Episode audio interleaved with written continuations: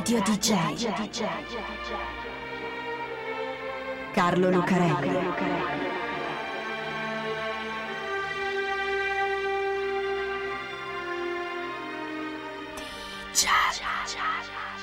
Carlo Lucarelli presenta Di Giallo, il radiodramma di Radio DJ.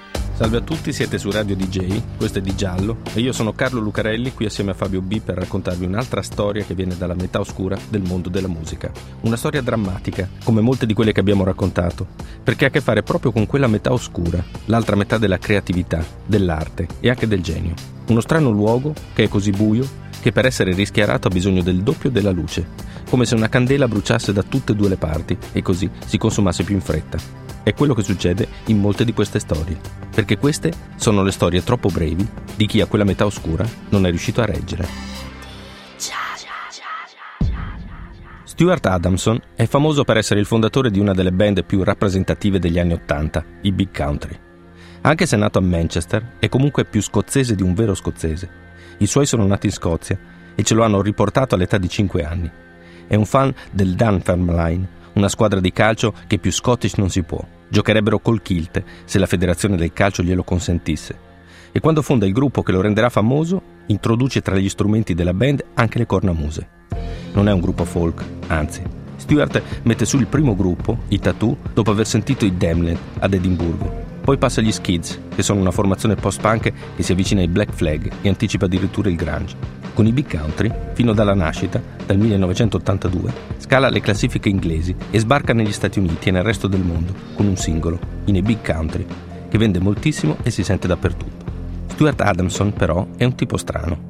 All'apparenza è un tipo quadratissimo. Come dicono i suoi compagni di band, agli inizi noi cercavamo di darci un atteggiamento da rockstar del punk e lui aveva già una famiglia e un lavoro regolare e più che a loro assomigliava ai loro padri.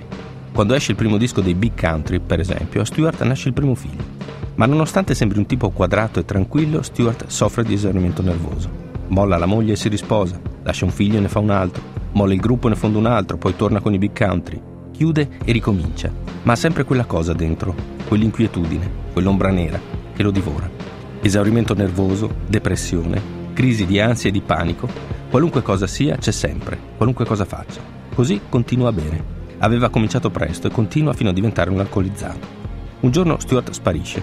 Succede a metà degli anni 90. Quelli del gruppo non lo vedono più per un paio di settimane, finché non riappare. Giustificazione? Voleva stare da solo per un po'. Aveva bisogno di pensare. Succede di nuovo nel 2001. I Big Country sono in tournée e hanno appena fatto un concerto a Glasgow, che ha fatto il tutto esaurito. Pochi giorni dopo Stuart scompare. Lascia un messaggio a suo figlio, a Nashville, dove vive. Torno al più tardi domenica. Domenica passa e lui non torna. Lo vede un amico ad Atalanta. Arriva, guarda con lui la partita Iran-Irlanda e poi se ne va e scompare di nuovo. Lo cercano ma non lo trovano. Lo cercano ancora ma nessuno sa dove è finito. Mettono anche un annuncio sul sito, un appello ai fan e a chiunque, perché scoprano dove è finito Stewart, come a chi l'ha visto. Lo trovano al Best Western Plaza Hotel, un albergo di Honolulu, alle Hawaii, impiccato nella sua stanza. Suicidio, dice la polizia. Nonostante la sua fuga, la metà oscura, alla fine, ha raggiunto lo stesso. Il radiodramma di Radio DJ. Si può anche essere grandi artisti avendo una biografia molto normale, anche banale. Si può essere nati e vissuti sempre nello stesso posto, uniti alla stessa persona, facendo sempre lo stesso lavoro. Avere figli da portare a scuola, il saggio di danza, i colloqui con i professori, compiti da correggere, e poi anche nipoti. E alla fine una morte serena per cause naturali. Ma ce ne sono molti altri di grandi artisti che hanno biografie avventurose come romanzi, e altri ancora che comunque ne hanno almeno di esotiche. Ecco, Nicholas Rodney Drake ha una biografia da poeta romantico inglese fin dall'inizio. E a vederlo in quegli anni, i primi anni 70, quando comincia a suonare, Nick Drake ha proprio l'aspetto del poeta della musica.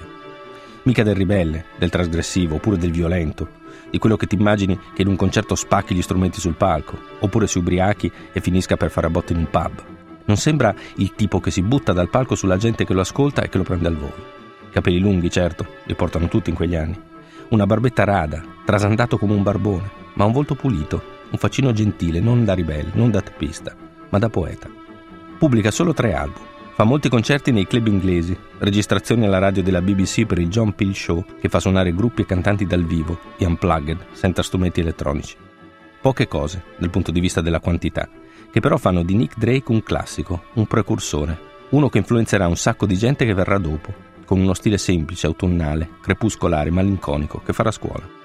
Ora, i geni e i poeti, soprattutto se precursori, non hanno vita facile nel mondo, e soprattutto in quello della musica. Arrivare troppo presto sui tempi poi non è mai una buona idea. Succede, e non si può evitare quando si è un genio, ma se non si ha fortuna non è comunque una buona cosa. Nick soffre di una depressione che diventa sempre più grave col passare del tempo, ma in fretta. Si comporta in modo strano. Per lunghi periodi non si lava, non si cura, non prende gli antidepressivi che lo psichiatra gli ha prescritto. Non ha praticamente una casa e dorme dove gli capita. I suoi amici raccontano che Nick arriva all'improvviso, non parla, risponde a monosillabi, si siede sul divano a bere e a fumare e poi, un paio di giorni dopo, non lo trovano più. Nick è povero, trasandato come un barbone, depresso e inquieto, e si droga. La notte del 25 novembre del 1974, è domenica, e Nick è a casa dei suoi. Va a letto presto, si alza all'alba, va in cucina e torna a letto. Sua madre lo sente muoversi per la casa, poi dall'alba a mezzogiorno non sente più niente. Che stia così in silenzio a quell'ora non è normale. Così entra in camera e lo trova steso di traverso al letto, ucciso da un'overdose di tripizol, un potentissimo antidepressivo. I medici hanno sbagliato le dosi, si è sbagliato lui, l'eroina ha fatto il resto oppure no. Nick si è suicidato. La metà oscura ha raggiunto anche lui, un poeta. Di storie di depressione, di mancanza di equilibrio mentale nel mondo della musica e dello spettacolo ce ne sono molte. E molte non finiscono male, anzi perché c'è un salvagente per tutto questo, un canotto di salvataggio a cui si aggrappano tutti i poeti, gli artisti, i musicisti che vanno alla deriva tra droga, alcol e depressione. Sono i soldi. Kurt Cobain, il frontman dei Nirvana, di soldi ne ha tanti. Non è come Nick Drake è povero. La sua deriva tra pillole, alcol e droga Nick non la fa in una villa da star, circondato da gente di tutti i tipi, amici veri o parassiti che fingono di esserlo, agenti, produttori e guardie del corpo pronti a proteggerti, con i fan che si accalcano per vederti. La sua deriva tra incubi, sudori e tremori Nick la fa da solo. Ma nonostante tutta la gente che è attorno, soprattutto la fidanzata Courtney Love, anche Kurt Cobain è solo. Kurt Cobain era sparito da sei giorni. Fino al primo aprile si trovava all'Exodus Recovery Center, una clinica di lusso di Marina del Rey vicino a Los Angeles. Era lì per disintossicarsi dall'eroina, dopo l'insistenza di amici, compagni della band e di sua moglie. Gli erano saltati addosso tutti, un giorno a Seattle, e gli avevano detto che se non si rimetteva a posto avrebbero sciolto i Nirvana e Carten lo avrebbe lasciato. A preoccuparli erano stati soprattutto un paio di episodi.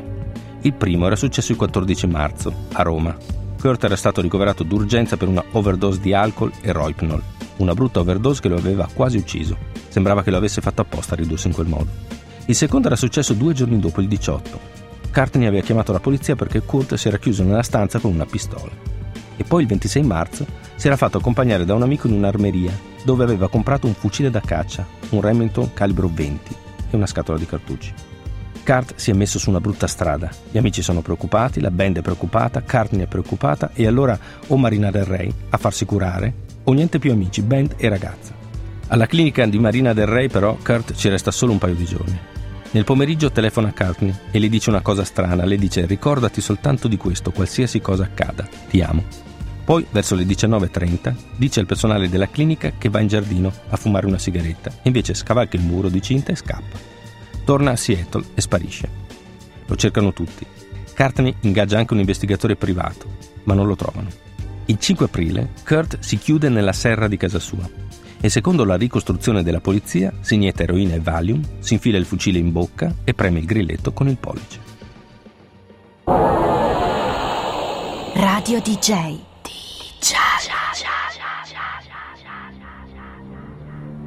Illuminare la metà oscura con una luce più forte, proprio perché quella metà è così oscura, significa bruciare la candela da tutte e due le parti.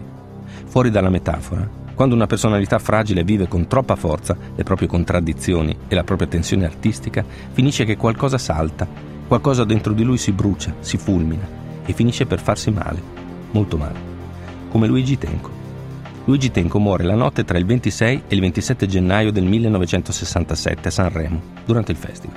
A trovarlo nella stanza 219 dell'Hotel Savoy è Dalida, una cantante molto nota, che assieme a lui quella sera aveva cantato Ciao amore ciao. Sono passate da poco le due di notte e Dalida è andata in camera di Tenco a vedere come sta, perché la loro canzone è stata eliminata dalla giuria del festival e lui sembra averla presa molto male. La porta è socchiusa, con le chiavi ancora fuori nella serratura Dalida la apre e vede Tenco steso a terra. Allora si attacca al telefono per chiamare aiuto, abbraccia Tenco e si mette ad urlare, e quando arriva gente corre fuori dalla stanza con i vestiti sporchi di sangue. Lucio Dalla, che stava nella camera vicina, scende nella hall dell'albergo sconvolto ed è il primo a raccontare a tutti che è successo qualcosa a Tenco. Ma cosa è successo? Il commissario, che regge la squadra mobile del commissariato di pubblica sicurezza di Sanremo, si chiama Arrigo Molinari. Arriva verso le 3 del mattino, assieme ad alcuni agenti e al medico legale. Luigi Tenco è morto per un colpo di pistola alla testa. Ed è evidente. La posizione assunta dal cadavere come conseguenza di ferita d'arma da fuoco a scopo suicida. La pistola c'è, una piccola Walter PPK calibro 7,65 e c'è anche un biglietto su un tavolino, scritto su carta intestata dell'albergo, la cui calligrafia viene riconosciuta come quella di Tenco. Tenco scrive: Io ho voluto bene al pubblico italiano e gli ho dedicato inutilmente 5 anni della mia vita. Faccio questo non perché sono stanco della vita, tutt'altro, ma come atto di protesta contro un pubblico che manda Io, tu e le rose in finale e una commissione che seleziona la rivoluzione. Spero serva a chiarire l'idea a qualcuno. Ciao Luigi. È un caso molto chiaro e il 24 giugno di quell'anno la procura chiude ufficialmente l'inchiesta. Luigi Tenco si è suicidato. E così dimostra anche una seconda inchiesta, tenutasi in tempi molto recenti, che arriva anche a riaprire la tomba del cantante per riesumarne il cadavere. Certo, i dubbi restano. Alcuni parlano di omicidio, altri parlano di un incidente, ma l'ipotesi più probabile resta sempre quella, un suicidio. Un suicidio che è anche una protesta, la protesta di un genio come Luigi Tenco contro il mondo della canzone e contro la vita. Allora Luigi Tenco si è suicidato, come Kurt Cobain, come Ian Curtis, Stuart Adamson, Wendy Williams o tanti altri. E come loro viene presto digerito e dimenticato, come fece l'organizzazione del festival con le parole di Mike Bongiorno, dopo la morte di Tenco. Signore e signori, buonasera. Diamo inizio alla seconda serata con una nota di mestizia per il triste evento che ha colpito un valoroso rappresentante del mondo della canzone.